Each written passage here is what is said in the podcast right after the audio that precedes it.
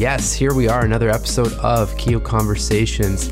I am your host, Marc Champagne, and it is my job to unpack the stories and mental fitness practices of people living at the top of their game personally and professionally. This is super exciting. This is our first live audience Kyo Conversations podcast, including the full Q&A at the end. So, I'm excited to share this with all of you. Please do let me know if you want more of these, and we'll do our best to arrange um, some more live talks. It was it was really fun. Uh, there's obviously a, a, vibe or energy in the room when you have an audience in front of you, and the questions are really awesome as well. So this conversation really is all about human potential and how to move forward when your human spirit is truly challenged to its core. James is a perfect guest to speak about this. His you'll see once we get into the conversation his background, what he's gone through in his life, and how he's come out the other side in terms of the work and and the person he's become because of it is is really remarkable. So please enjoy this conversation with myself, James, and a live audience. Before we jump in, please do leave us any type of review if you're enjoying these conversations. They do go a long way. And lastly, this podcast, as well as this conversation, is all brought to you with the support of Kyo, which is our daily mental fitness app. All of these incredible guests end up in app to help guide you through your daily reflection. So all you have to do is search KYO in the Apple App Store and it will pop up. Thank you, as always, for being awesome and for giving us your time, and have the best day yet.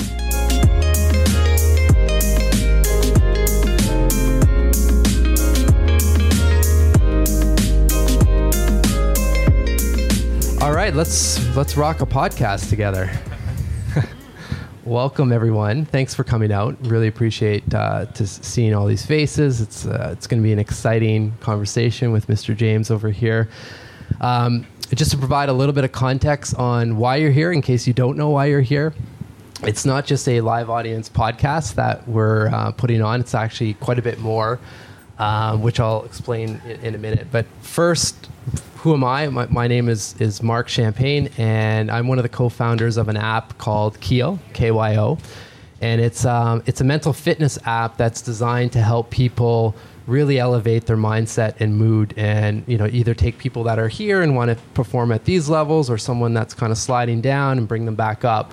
That's essentially what we're we're trying to do, and the reason I say that you're kind of all part of this is that this podcast you'll be able to find in, in the podcast world, so iTunes, Spotify, Stitcher, all that stuff. But it also lives in the app. And the app in the last five months has reached over 65 million people around around the globe. So, you know, your participation at the end of this with any questions or comments and anything that comes out of James' mouth and any questions really has the the chance to impact a life essentially. And what I've learned through this journey is that you know everyone's different right? So it could be just a statement in this conversation. It could be a question. It could be just an observation but that's all that one person needs to kind of take a different perspective on wherever they're at in their life. So truly from the bottom of my heart thank you for for being here and being a part of that experience and, and journey. So to introduce James, he um, I, I, I met him through Kyo originally, but I have to say over the last few months, uh, I, I, consider him a dear friend. It's uh, it's been a privilege to, to getting to know James. He's he's as you'll probably hear in the, in the conversation, he's gone through you know some experiences and circumstances that uh, many of us probably will have a hard time even relating to. But I think what's important is that the outcome of those experiences could have been a lot different than him sitting here with us today to share that story and share some of the practices that keep him operating on a daily basis. So it's it's a privilege to, to have him here. It's a privilege to be able to talk a little bit about the work he's doing and, and the and the, the passion and the and the motivation he's he's received through his life journey to start Rainmaker Enterprises, which um, and you can talk about this later as well. But from from my understanding, that you know the main mission is really to bring unique technology and solar powered systems to South um, South Sudan, but worldwide eventually, to help uh, eliminate food security issues. And you know that's kind of a loaded statement. because I have to admit, I was a bit naive to what what that meant. You're thinking of just water, you think of the necessities of life, but what happens is it's not just drinkable drinking water or water for your crops. It's when you don't have these necessities, it, it stimulates conflict, and then conflict stimulates into wars. And then, unfortunately, the first line of defense is, or typically, child soldiers. So when you think of solving problems through through water initiatives, it's, it's so much more than just providing you know access to clean drinking water. So with that being said, uh, please join me in welcoming James for this conversation.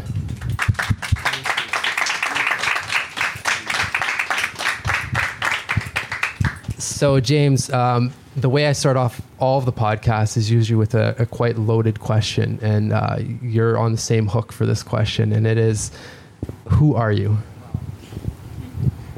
You know, I I don't normally define myself um, just because um, I consider myself a very complex human being, and I also think that each and every individual, including yourself, is really complex. Um, I cannot describe you as the co-founder of Kyo, for example, because you are more than that. You are a husband, you you are a father, you, you are a brother or a child of somebody. So I'm I'm human. That's what I would say. Yeah uh, beyond being the founder of Rainmaker Enterprise and being the executive director and all the other things that you know people know of me, I'm a complex human being. Sure. Well, and we'll we'll break that down a little bit uh, further. Why don't why don't we back it up a little bit? What what what has brought you here? I mean, there's a lot of detail in that, obviously, but the summary of, of how you're sitting in this this chair today. Today, how did it start? Let Let's start with your first business. Okay. Um, so to give a little bit of context to people that uh, were not part of the conversation that that question came from, um, before starting Rainmaker Enterprise, uh, a few years ago in South Sudan, actually, more than a decade ago, um, at this point in time, I was 10 years old. I ventured out on an adventure to start a business uh, with a group of three other uh, young boys like myself at the time. And essentially, the business that we started was to cope with the war environment that we were born into in, in Sudan at the time. Um, uh, some of you who are familiar with Sudan, uh, Sudan has been going through war for the last 60 years. And there are generations and generations of uh, people who are born into this context that have to find ways to cope. Uh, that war has taken families, it has taken mothers, it has taken fathers. In my case, it took away my father. Um, it took away other relatives and it distorted the whole of the society that I came from. And, and that meant I, I had to grow up uh, immediately. Uh, as soon as I was five, I knew things were not right. Um, I knew things were not right, you know, like just observing some of the things that my mom was, would go through. I knew things were not right uh, when I had to flee uh, at, at age four with, with my family to go hide ourselves so that we don't get bombed and, and, and our household being burned by militia groups. So by the time I was 10, I, I, I wanted to find a way that I would actually maybe support myself to go to school and support my family. At this point in time, I thought of the only idea was to actually start a mango business. Um, because uh, it's one of uh, the fruits that I love a lot. Um, I, I cannot resist it until now. and I actually discovered that other people cannot resist it too. And if other people cannot resist it, then it's a great business opportunity. Um, and so I ventured out from my small town to another town that is maybe nine hours away by walking, by foot. So we walked, we slept on the way. The following day, we arrived in this town. It's a ghost town, essentially, that was bombed out uh, during the war. And uh, there's plantations and plantations of mangoes that were just rotting, and no one uh, was actually eating the, the mangoes. So we risked, and wherever there is a high risk, there is also a high return. So we got, we went there, spent a night. The following morning, we went pick up as many mangoes as we could. But I mean, there was also a restraint. I had to pick what I could carry at A10. So I picked what I could carry, and my friends also picked what they could carry. And we came back, spent another night on the way, and the following day we came back we arrived back in our town, set up the, uh, wash our mangoes and set up the small uh, table. And within 30 minutes, all the mangoes were gone. They have been bought. And um, the money that I got from that, I saved that and invested it into buying commodities, and then uh, that I would then break into small portions that uh, families who don't have a lot of money can actually afford. And so from there, my business grew. I have, I have to stop you there because for perspective, how old were you again? 10. 10. Yeah. So it's fascinating. Where did, where did that entrepreneurial spirit come from? Did you learn that from someone in your, in your family or was this, you know, a result of obviously the, the environment that you're in and it was, you had to do something different, but where is, you mentioned a few insights there that don't normally show up until people are well past 10, let's just say. I mean, I think the only person in my family who was a businessman uh, was my uncle, my maternal uncle. Uh, and I think from history, that's the only person I know. But um, I, for me, I was just driven by a desire to, to, to, to find a sustainable solution to the predicament that I was in you know, I wanted my own independence to be able to wake up in the morning and go to school when I can provide myself the school uniforms.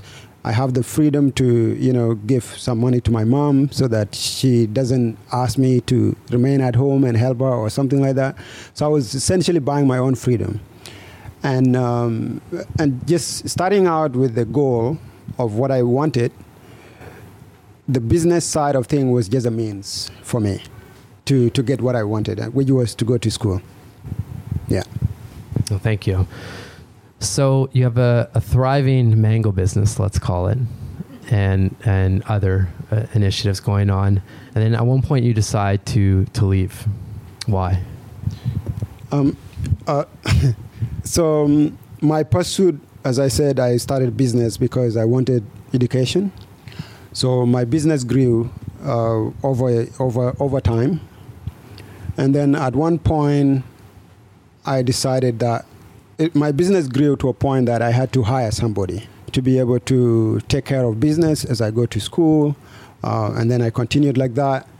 But then, meanwhile, as my business was growing, the war environment was also growing. And I was also now growing. I had an awareness of what was happening around me, and other forces around me were also growing at a faster rate than I had anticipated. Um, for example, a high number of other young people like myself were getting recruited into the militia groups to be soldiers and, and all of that. Um, and I stayed out of all of that, you know, I because I was focused on my business, my family, and, and, and all those things that I was having a hold on. But a ton of events happened uh, when an opportunity opened up to go to another, to trans- transfer to another place. Uh, this opportunity came up as uh, an education opportunity, at least on the surface. Um, and uh, uh an organization came in and decided to take children to uh, a place. For us at the time, we knew that we were being taken to school, but actually, it was a, a program for demilitarizing the children that have gone through war and all of that. I didn't know this because I didn't know war was a disease that I have to, you know, I was living with it.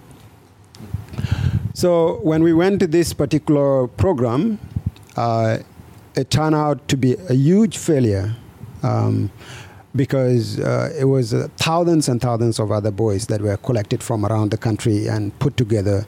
And within f- like a month, we were already like we turned into like this violent force that was you know fighting each other and uh, like fighting the villages that we were that were nearby and the villages nearby fighting back and uh, a lot of people were lost in the process, some kids.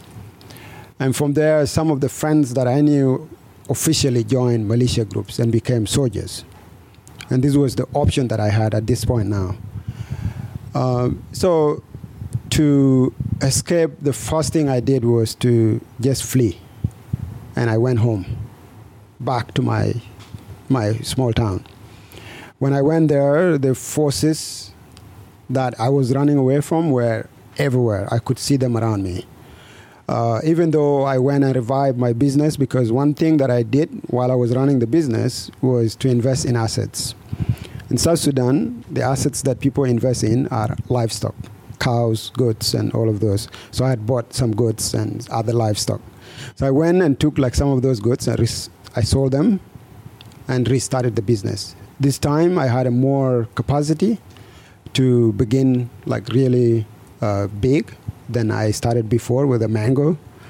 Uh, um, so when I started this business, my my my awareness of the world around me was growing like at a faster rate, and I, I, I look ahead and I saw where I would be if I continued to be in the same environment, and I knew if I were to remain there, it's either I join the militia group as the only other option, or maybe I get killed in the process.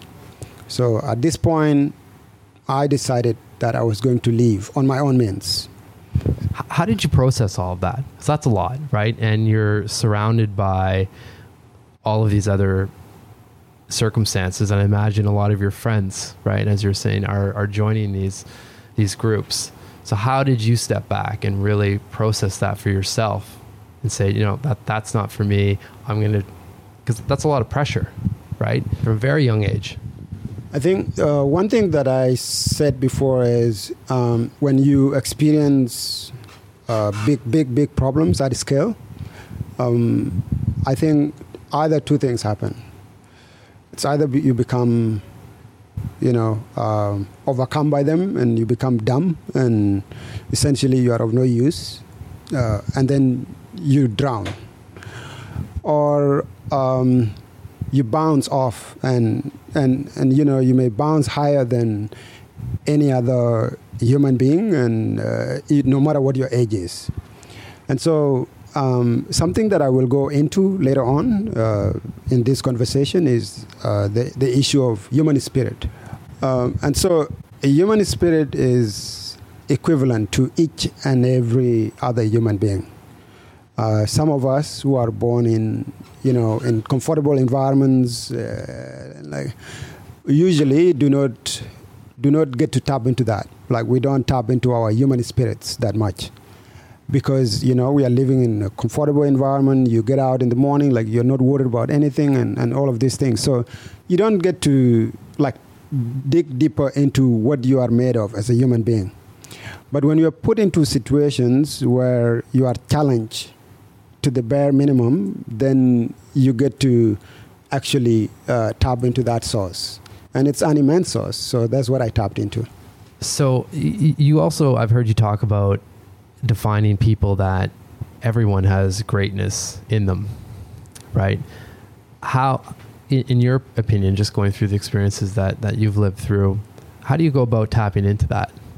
Yeah, so I believe for sure, like some from my experiences and the experiences of other people, uh, there are people out there who have lived uh, through some of the things that we cannot even imagine at all. Um, it doesn't matter if you are born into a war-torn environment and you experience these things. You can also be born in Toronto, grow up in Toronto, and go through some visceral experiences that other human beings in Toronto cannot go through. Um, but you still find some of those people actually getting out of those experiences and still live to uh, lives that are so inspiring. And and so to me, as uh, an accumulation of like you know just reflecting on my own experiences and also reflecting on the experiences of other people who have gone through some of the most difficult things that we cannot imagine ourselves. For example, someone losing their, their limbs, they don't have hands, they don't have legs, but they still do things that human beings who have both hands and legs cannot do. To me, that points to something. It points to something that, like each and every individual human being, is built with an enormous amount of greatness in them. It's the only thing, though, is that not all of us realize that we have uh, a huge amount of greatness in us. And so, uh, most human beings end up uh, living an average life or end up living life that is below their potential. And, and, and, and I'm always asking myself, can you imagine if we all lived our own potential as human beings?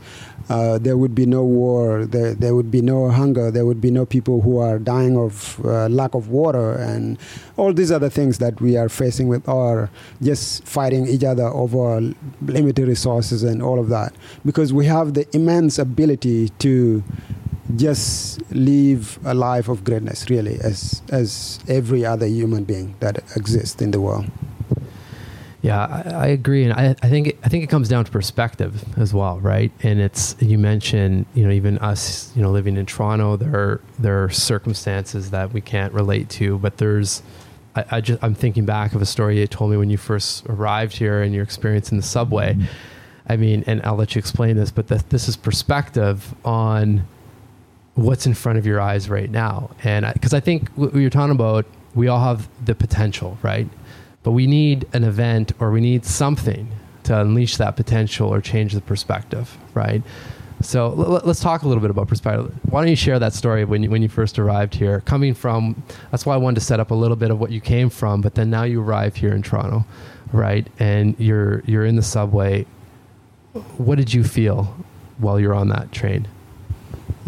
Um, you know, I've had. Uh, because I've had a very interesting life of traveling from country to country, from city to city, um, and just different contexts, you know, like uh, living from my small market to go to a bigger market that has all these mangoes. To me, that is a perspective up there. uh, living from Kenya to come to Canada in itself is also another perspective. You know, uh, Canada is considered North America. In fact, uh, something that most Canadians don't know, uh, as much as we don't like Americans, Canada is considered as America. Um, people don't differentiate like which one is Canada or which one, especially in remote parts of the rest of the world. So, but that is basically a context to tell you that like how Canada is considered in terms of development. It's considered a very developed country, and it's considered a country where you know life is is good. People are quite you know happy and, and and all of these things. So for me, like you know, like I became also I bought into that, and I arrived here. Um, actually, I came here four years and six months ago. I arrived at a time that is difficult not only for someone who is coming from a warm climate, but even to Canadians themselves. I, came during the winter time, which was one of the worst winters in Canada, as I was told, in Welcome. 35 years. That's what I was told.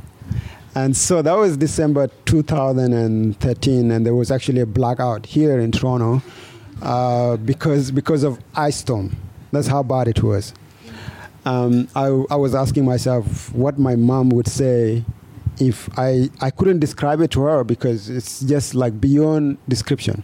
Um, so, uh, given the nature of the climate that I was in, I was forced to to use means of transportation that will allow me to only get a small, a little, a glimpse of just like coal, and you know, and and and that is, I was committed to just using the tunnel, the subway. I was actually quite excited to use the subway. Um, because the idea of going underground and you're traveling is, is also exciting in itself. And then I went on the subway, people are seated like the way you people are seated, and the way you are quiet now, that's how quiet it is in the subway. So for me, uh, when I left Nairobi, Nairobi is a big city. It's the largest city in, um, in Eastern Africa. When you are in Nairobi and you are caught in traffic, and you are driving your own car, and another person is driving his own car or her own car next to you on your right hand side, you pull down your window and you chat with each other. you talk about uh, you talk about the weather, you talk about you know the work, and and and then at some point you actually exchange numbers, um, and then you call each other and your friends, and then I'm here, I'm in the subway, and I'm trying to I'm trying to have a, a, a just a look in the eye and the other person, the other person is looking the other way. and uh, just a gaze, a human gaze, to be able to see each other in the eye is is is, is awkward. And, and, and people are keeping quiet, and people look so, to me at least, this is, uh, people look so stressed out. And uh, so I thought maybe, maybe the weather that is the problem. Uh, and, uh, and, and uh, that was a perspective for me. Because I thought I came to, you know, very developed country where people have abundance of resources that they don't have to be stressed about anything. And just to not see people actually talk to each other in the first place not even looking at each other was uh, a very intriguing experience for me and um, that was one number two like uh, i spent a week and then i decided okay i'm going to just walk and go find something to eat and while I was on the way to the restaurant that I was going to, I found somebody that was sleeping on the warm outside. Um, mind you, this is more than negative 20. And to find somebody sleeping outside in a cold like that, uh, not even in South Sudan, which is a war torn country where the war is happening, would you find somebody sleeping outside? You know, like uh, it, it's unimaginable. So some of these things I pieced I pieced them together and and and I was just you know where is uh, where am I? So that, that, that was the question. Where's the humanity in it? Right? Where is humanity? So how, how did how did you how did you process that? Because that that's a big. I'd imagine you're probably a little bit disappointed in what you were walking into, but how did you like? What did you learn from that experience? You're still here, which is great, and we're we're trying to be better, right? But what did what did you learn from that personally? I mean, on a personal basis, uh, it took me a long time of questioning people, uh, but more so, I came to a very intellectual environment, so uh, University of Toronto, and um, and so books have always been my uh, greatest resource of trying to find knowledge. So uh, I had to understand the economic s- structure, the social structure, and, and all of this. And so, even though I may not have a human understanding, I think I may say I have uh, an economic and social understanding of why this is the case. Yeah, yeah. So, um, and that brings me to something else, which is the idea of systems and the systems that we have created as human beings to govern ourselves and to guide us, uh, of which some of the systems that we ascribe to, have, we have also been uh, prisoners of all those systems too. And I think uh, that, that was my final thought on the topic. Interesting. Um, before we get into your own personal mental fitness practices, because I definitely want to ask you questions around that, uh, I just want to provide a little bit more perspective on on how you got to Rainmaker Enterprises. You went to school and you finished your your program, which you know you could have stayed into in, into that field or do what you're doing now. So how did you get to that point? And then I'd, I'd love to talk a little bit more about some of your daily practices and routines that keep you operating at this at this level? So, um, so I came to provide a little bit context. I came to Toronto specifically on a scholarship program, uh, direct to the University of Toronto, and um, for a long time, I I would describe myself then that for a long time I was on the run. Um, I was always focused on the next step. You know, first I didn't know if I was going to finish grade eight, which is you know, and then grade eight finished, and I didn't know if I was going to go to high school, and and then I went to high school, and I didn't know if I was actually going to finish high school. So my target was to finish high school, and by the time I was about to finish high school. Um, I had to invest so much of my time and energy into how do I get to university. So um, when I was in, as I said, the reason why I fled the country in the first place was to at least, you know, go to an environment where I can avoid some of the things uh, like being recruited into the army or you know just getting killed in in the process. And uh, just to also just pursue i wanted to finish grade 8 that was the target. And then i came finished grade 8 and i went back to the country and i worked for a bit. And my target at the time i had expanded to finishing high school. And i finished high school and i was like i want to go to university. And i'm at university and now i didn't know what next like so i discovered for a long time i've just been in pursuit of education and i didn't know what this education would turn into. Um, at the back of my mind i was looking at things like you know being a doctor those those things that people throw out you know like you are a smart person you can do this you can do that. So at first you know to flow with people i used to say i may become a doctor or i could become a lawyer or I could become, you know, some of those things that uh, I also wanted to become a correspondent, for example, like a news correspondent for, at the time, I grew up listening to BBC, so I wanted to be a correspondent for BBC. And that was one thing that I was fascinated with at the, at the time. And now here I was stranded. Um, the only options that were available are limited. I could become a lawyer here or just work on Bay Street or things like that. So I had a lot of review process that was happening mentally. How were you doing that tactically? Were you writing that out? Were you talking to people? Like what, what was the process? Um, it was a combination of both. It was talking to people, both uh, people who are already in the field. Um, I think for most people, including maybe yourself, is uh, when you go through education, you have your parents who ha- who were in school before you. You have relatives who who were in certain profession, so you always have a guidance, even the one that you don't know. For me, it's different. I've always been, you know, just finding the path on my own, and so it involved talking to people. It involved talking to like uh, researching on you know online about careers and all of this. And then I, I figured that the best thing that I would actually do would be to review my own journey. Um, review my own journey of what it took for me to be where I am today, and then project into the future where I will be. You know, by this time when I was doing this, maybe I was, this is two years ago, so I was maybe 26, I think so I was uh, I I had to project into the future. You know, I've lived for 26 years, and who knows? Maybe I may live for the next. You know, I don't know how many. And what what will those years amount to? That's one. Second, what as the, the experiences that I've gone through, what are they worth? Are the worth a cubicle somewhere to just sit at a cubicle on Bay Street and then, you know, click in uh, digits per day and then check out and then get a paycheck by the day, by, by the end of the day? So I, I asked myself all these questions.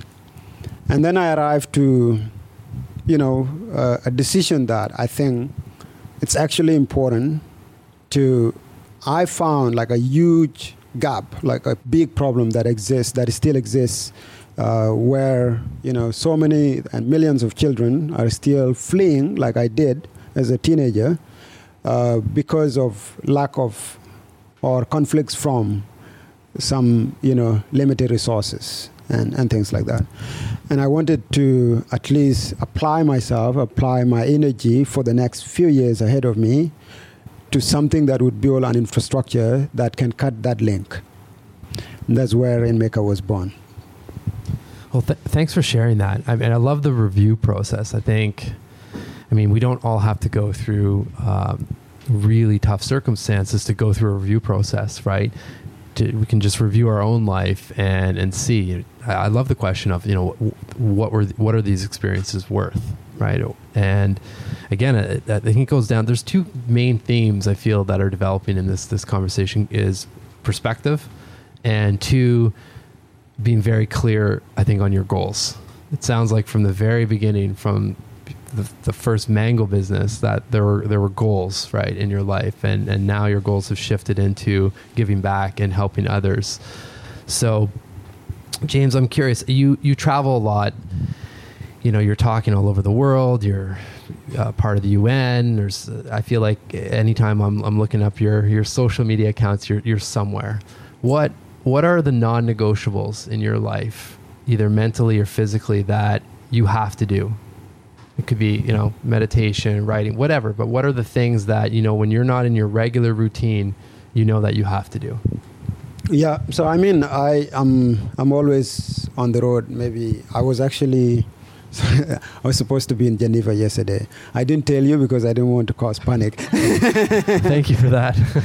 yeah, I, I didn't want to cause panic, but um, I did cancel the, the, the trip because um, I, I saw that maybe in case anything happened, then I will miss this talk, which is, you know, it's I put it on my calendar a long time ago.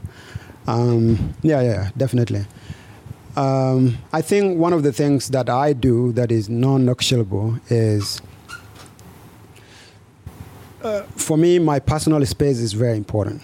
Um, like I'm, I'm social. I'm both social and also I know when to, uh, you know, live in my own in my own head, um, and create my own space in my mind, and uh, even when I'm with people, I can decide to do that. Um, so that's one. And I do that in different, I accomplish that in different ways. So every time I travel, for example, if I hit the ground, I'm going to a new city. Most of the places I go to, most of the time, uh, it's only New York that I've been to like a few times. Most places that I go to, I go to there for the first time. And so the first thing that I do is uh, I hit the ground, check into the hotel, and you know uh, make sure I go for a walk, no matter what time of the night I have arrived, um, and no matter where I am in the world. Uh, in May, I was in Milan, and I was warned that you know it can be a little bit violent sometimes, like there is robbing or something that could you know. So take care. Uh, but I, even when I went there, I arrived and I just checked in and I got out, went for a walk, maybe 30 to 45 minutes most of the time. I do that to take in, you know, take in the environment, to excite my, my brain and, you know, make sure I see like what my, I scan my environment and also to pay attention to, you know, where I am. And, and, and I find that, and then I come back and I have that calmness that it comes with it, you know, knowing that I am, you know, I am in control of my environment. So that's one. Uh, number two, is something that I learned a few years ago uh, throughout my life journey, which is combining work with fun.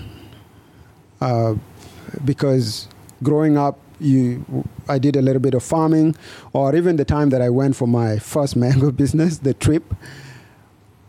To someone, that would be work, but to me at the time, it was it was fun because you know I was with these other three boys who are my age, and we were playing and we were running, uh, you know, we were poking each other and all of that. And we arrived, we got, we did the job.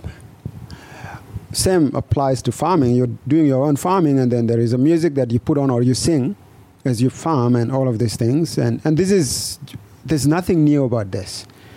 This is humanity at its core, right? Like that's how, as human beings, over the years uh, that's how we were made. You know, we were wired to to combine, you know, uh, work with also fun. And so I, I try to bring that with me to even my professional settings. Um, you know, waking up in the morning and making sure I have, you know, uh, nice music that I listen to. I can actually do a little bit of a dance before I leave, and then and, and, then leave for work and I go to work while excited and you know my, I'm in good spirit. Um, and I do the same too when I when I get out of the plane. When I'm about to touch down, there is there are particular songs that I put on and then I listen to the songs and I hit the ground and I'm excited. You know. Yeah, I can just picture you're you're dancing off the tarmac. Basically, yeah. It, it may be not physically, but mentally, I'm actually dancing. Yeah. How have you found because I, I, mean I'm going back to even the, the subway experience, right? Uh, and your most of your team is is here, right? How have you how have you injected some of these these mentalities or these these activities that fuel you into the team environment as well? So I mean the same thing. I think uh, life again coming back to my life experiences is that no matter what difficulty you're going through and you go through that difficulty with you know humor and, and, and just like a bit kind of you know spirit you can turn something that is dark into something humorous and something uh, fun to do. Um, i know this from the time i live you know in the camp and all of that.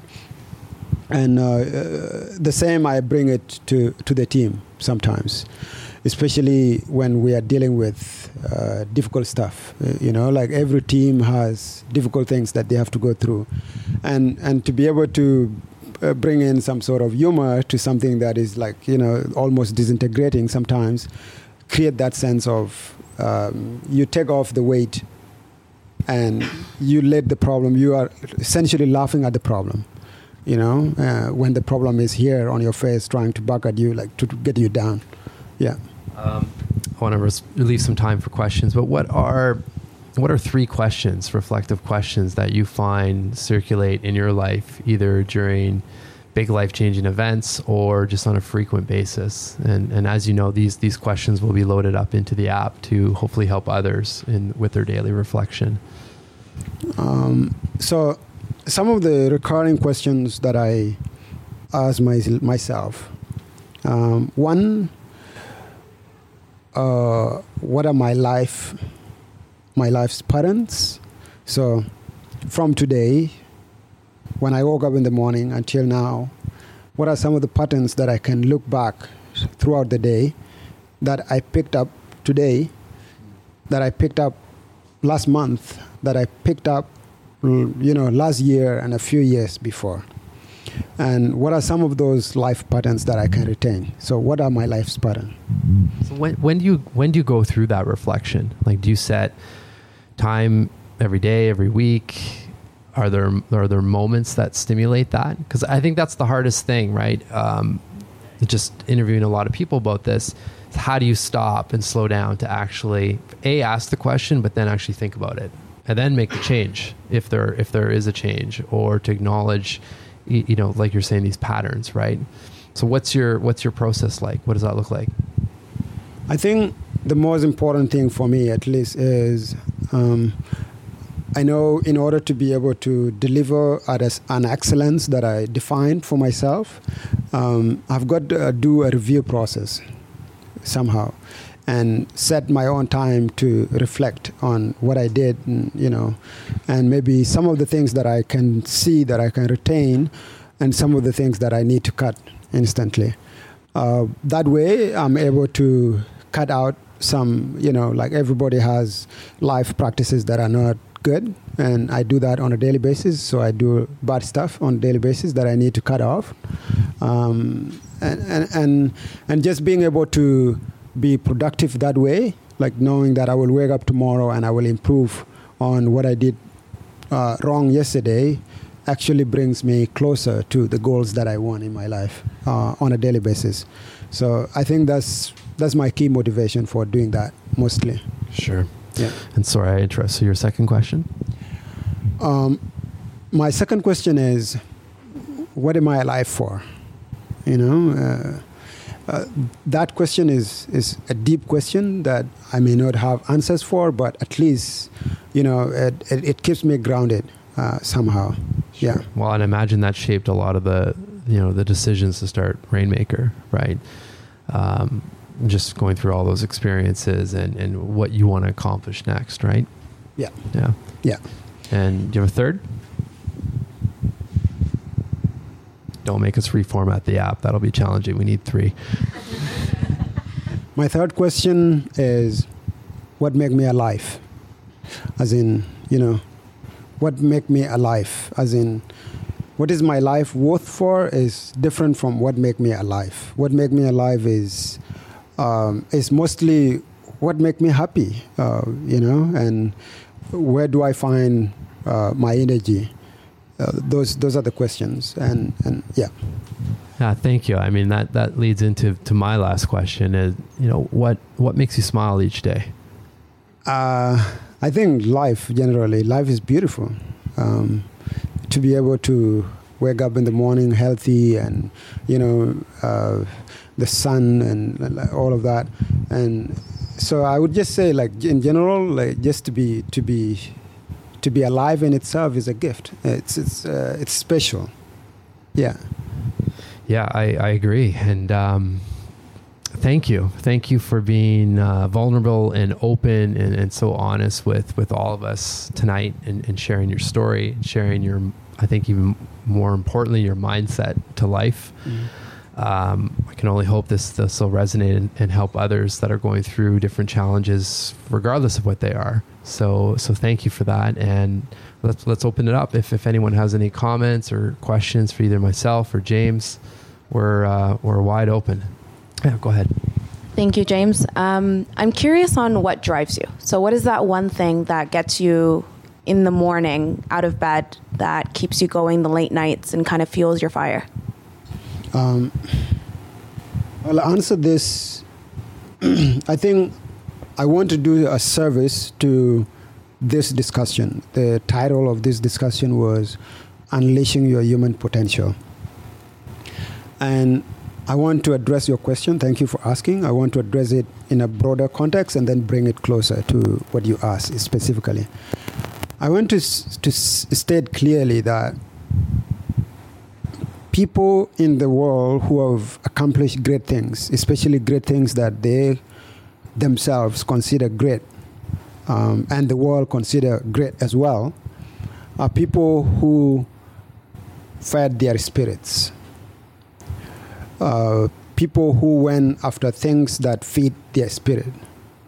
And so, um, and I wanted to bring this specifically to the core of the discussion because um, I consider three things very important. One is the mind. So, the human mind is one of the greatest things that differentiate human beings from anything else. Not even computers. Um, not even the you know the artificial intelligence that people are now considering really smarter than a human being. The mind is a great um, gift to humanity. The second thing is acknowledging actually what is a human potential. And the third is human spirit. So those three, I can bring them together. Your mind can be your enemy, or it could be your friend that can take you to places that no one else would ever dream of. My presence in this room today is partially because of my mind and in conjunction with my human potential that came about by tapping into my human spirit. Now, what drives me, for me at least, I discovered even while I was living in difficult situations at times, I discovered that something that would get me out of bed, not because I'm lazy, but because maybe I'm hungry because I haven't gotten food yesterday, um, would be knowing that m- my life is is bigger than what is before me.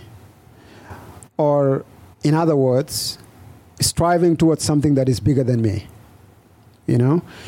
And without that like you will go through a difficult time. As as a human being who is living uh, a life that is you know, the, the, living an average life that doesn't have something bigger than the life that you have, it becomes a little bit tricky. So for me, at least, I know what keeps me motivated and what keeps me, like, what drives me is the fact that I'm working towards um, something bigger than me, you know. Uh, work, starting Rainmaker Enterprise, Rainmaker is small as an organization but what I'm targeting to address through Rainmaker is is bigger than Rainmaker. It's bigger than me. It's bigger than you. It's bigger than all of us combined. It's it's an issue of death or life of other people. Um, you know, people, thousands and millions of uh, people around the world who wake up uh, with no water to drink and, and no food to eat, you know, and, and I'm in Toronto. And maybe the biggest problem that I have is having a difficulty to wake up in the morning. Uh, and I will wake up and I have, uh, in my room, I have a tap next to me. So I can easily wake up and just like, you know, take that. I can stay in my room, by the way, for seven days and I will be alive, you know, and, and, and, and just knowing that, that, you know, I have it so easy. Uh, and, you know, like life to other people, even if they want to leave, the circumstances around them doesn't allow them to live a life that is of their potential. Um, so that's a comprehensive answer that I can give you. Yeah. So thank you. I absolutely loved your talk on so many fronts, and I've got a lot of questions. Um, but what you just said there around it's bigger than me, it's bigger than us in this room, it's bigger than anything. I'd actually like to kind of reverse that and distill it into you've got a room full of people. So if we all leave here today, what is one thing you want us to either part with or one action that we could actually take so we could influence that? Um, thank you for bringing it to to me, to, to you, and to everyone. Um, I mean, because seriously, because sometimes uh, as I go through this, uh, it, it, may be we may get lost in the abs- abstraction.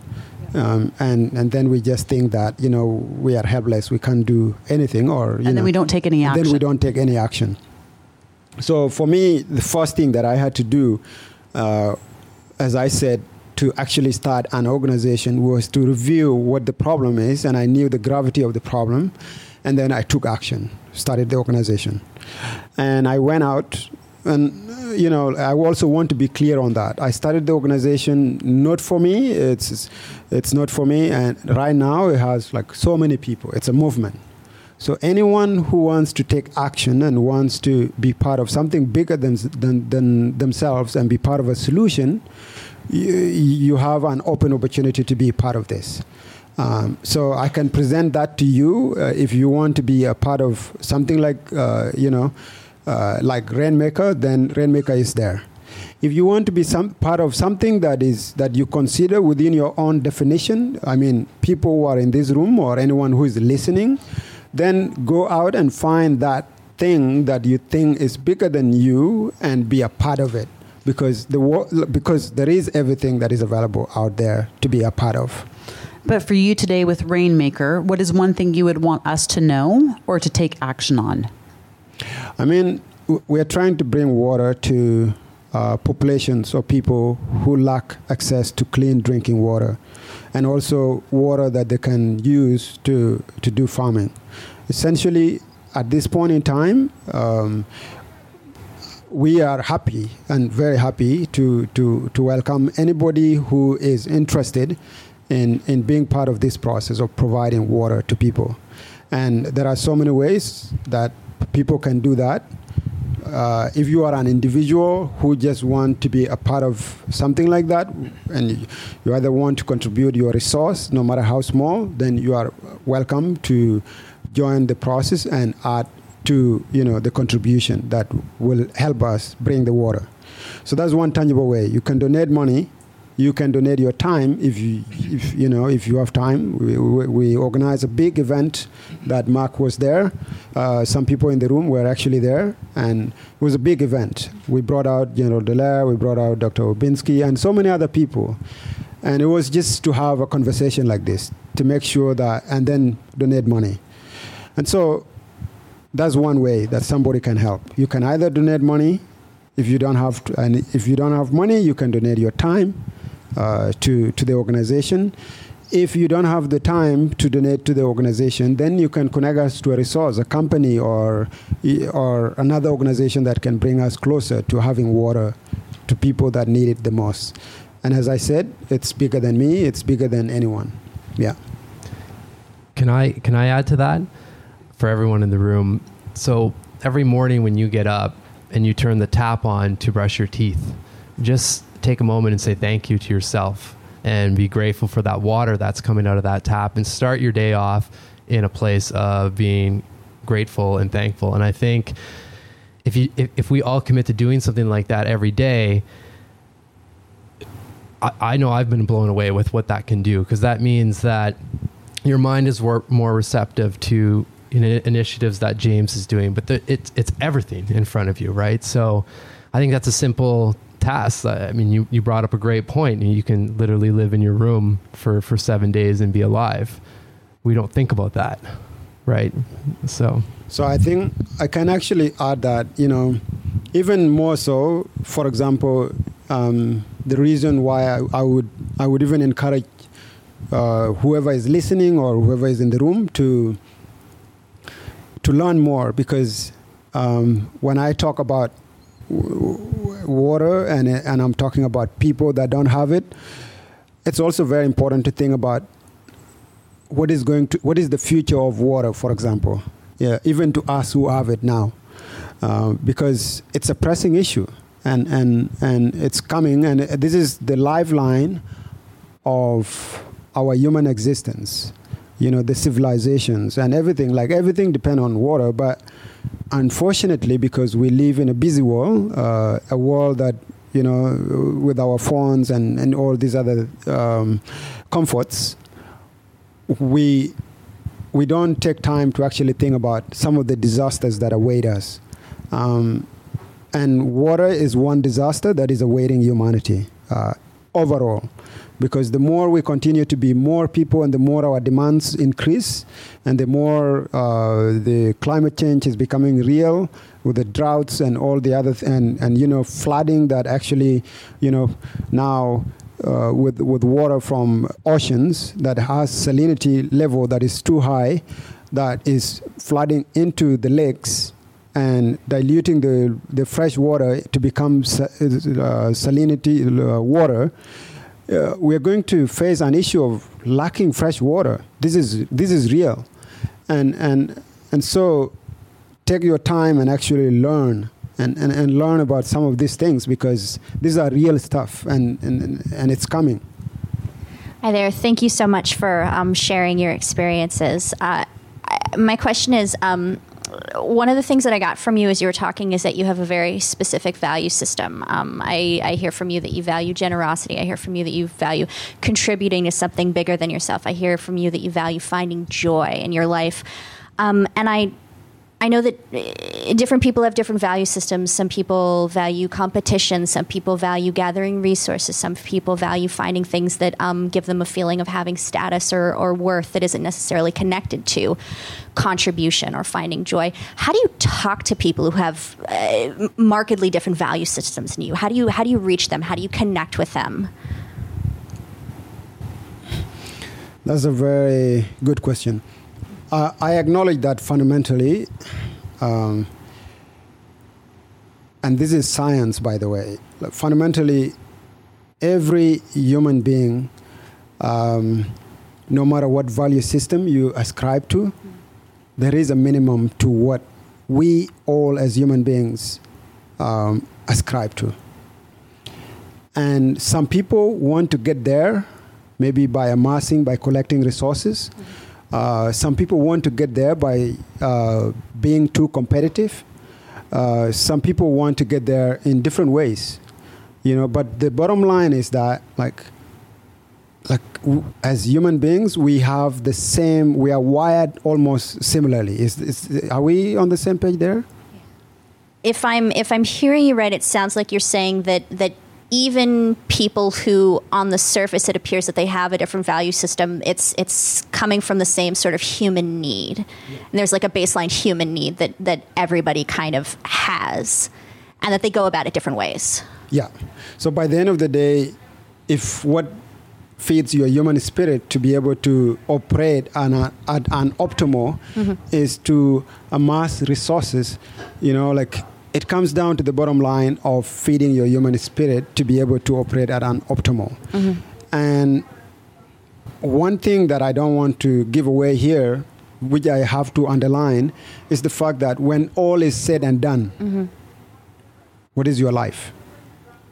You know, like uh, th- that's my question to that I would pose to somebody who may have his or her own uh, value system. But by the end of the day, I will ask uh, bottom line questions that every other human being may ask. By the end of the day, every human being must die. Yeah. Like, no, I, I have not yet found a human being that has lived forever. yes. So, so this is the bottom line for Yeah. every human being. So, what is it about? Like now, now that all is said and done, now that you've had all this and all that and, and that and that, so what is it about? Right? And I will leave it to that person to define for himself or herself, you know, or they will define for themselves. But what is this uh, human essence that you have? What is it for? Right? Um, yeah. Thank you. for, for your insights and, and, and everything that you presented. And I guess the only thing that I question is your sanity about moving to Canada in January, but that's a discussion for another day. As, as, a, as a born Canadian, even I don't like it here in January. But anyway, um, no, all kidding aside, though, you, you have a very impressive grounding for, for a young person. Um, and, and for those that can't see me, I'm not a young person. So, um, but you, you have this very impressive grounding that uh, uh, shows that you have this uh, very, very solid morals, very, very solid values, uh, and and you've obviously picked that up at a very young age. Some of it is probably from within. I'm curious about where it originates in terms of you must have had some outside influences at a very young age that, that, that came into play here. So I guess the question directly is who are you thankful for for those values and that grounding? Um, thank you for your concern about my uh, sanity to move into Canada during winter time. It'll stay in the room. um, and also, most importantly, thanks a lot for your comment. Um, you are right. I mean, no one, no, no one comes from a vacuum. You know, it's it's, it's not possible. Even when I describe a situation that I was born into as war and all of that, the war was something that was imposed. It was not my family. It was not my community that was, you know, uh, and and and even despite the war, there was still a very strong value system that I was born into, and um, I'm I'm most thankful for you know the community that you know the the whole essence of what people say that it takes a, a village to raise a child. It took a village to raise me, really. Um, uh, even despite all the other things that I mentioned. Um, I, I, come from a, a, family of people who value, you know, uh, the, the, the, the ideas that come from the elders. And, and one thing that I didn't mention when I started my business is that um, some of the elders that were in my community saw what I was doing and they started inviting me to their uh, council of elders meetings. And they would sit me down and you know they will just call me and i sit there and they will ask my opinions. If i can say something sure. If i have nothing to say then i will nod my head and they will move on with the decision they're making for the village. So that's one um, my grandmother i would say uh, is, is one person that i can uh, point to as someone i'm grateful for uh, passing on her wisdom and uh, she's a very wise woman, I think. Um, she talks in numbers. I think if she was in the crowd, she would have told me to keep quiet by now. uh, because she's, she says, I will tell you three things, and then she goes one, two, three, and that's it. Um, I think I can also say my mom was a huge influence. You know, she raised very strong boys that were very, you know, as you can imagine, if you were a parent and your child decides to to go on an adventure that he calls a business, you know, at age 10, um, you would be so worried. I, I can imagine. You know, going into a ghost town that just left, like came out of a, a bombardment, and there are still fresh, um, fresh bombs that have not yet exploded. And I went there. That's tough on the minds of my mom. And she, you know, she, she had that mental fortitude to allow me to do what I have to do in order to be where I am today. So I, I, I also think that I got a lot from from her, and uh, and and then just like the overall society, like every day I take you know the world as my education system.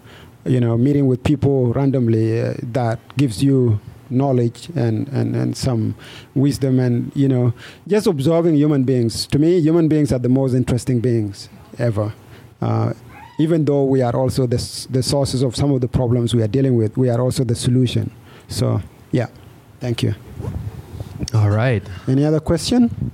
Yeah? Um, thank you so much, James. It's always such a pleasure uh, hearing you speak. I'm always blown away. Um, one of the questions I had was how um, it's it's good to understand that you have something that drives you, that helps you to continue your day to day um, process that you know that puts you in a positive direction.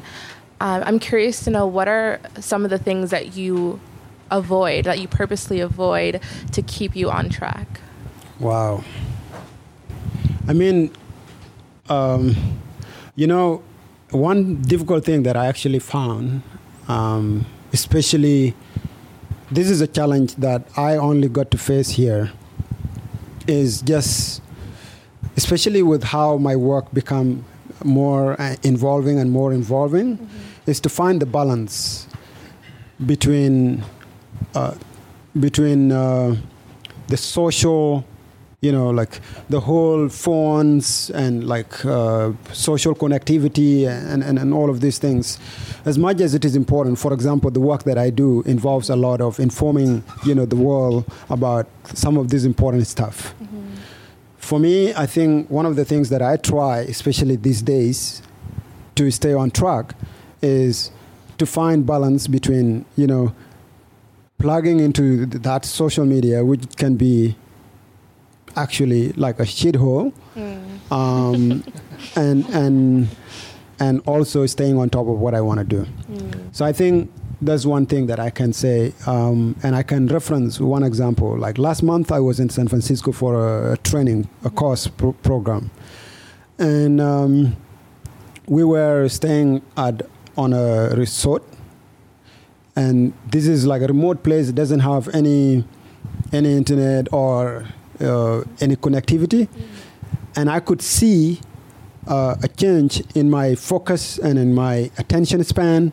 and, and, all of that. So one of the things that I've been trying gradually with no success that I can report yet on is actually finding the balance between okay social connectivity like online digital connectivity mm-hmm. and just actual connectivity and doing my actual work okay.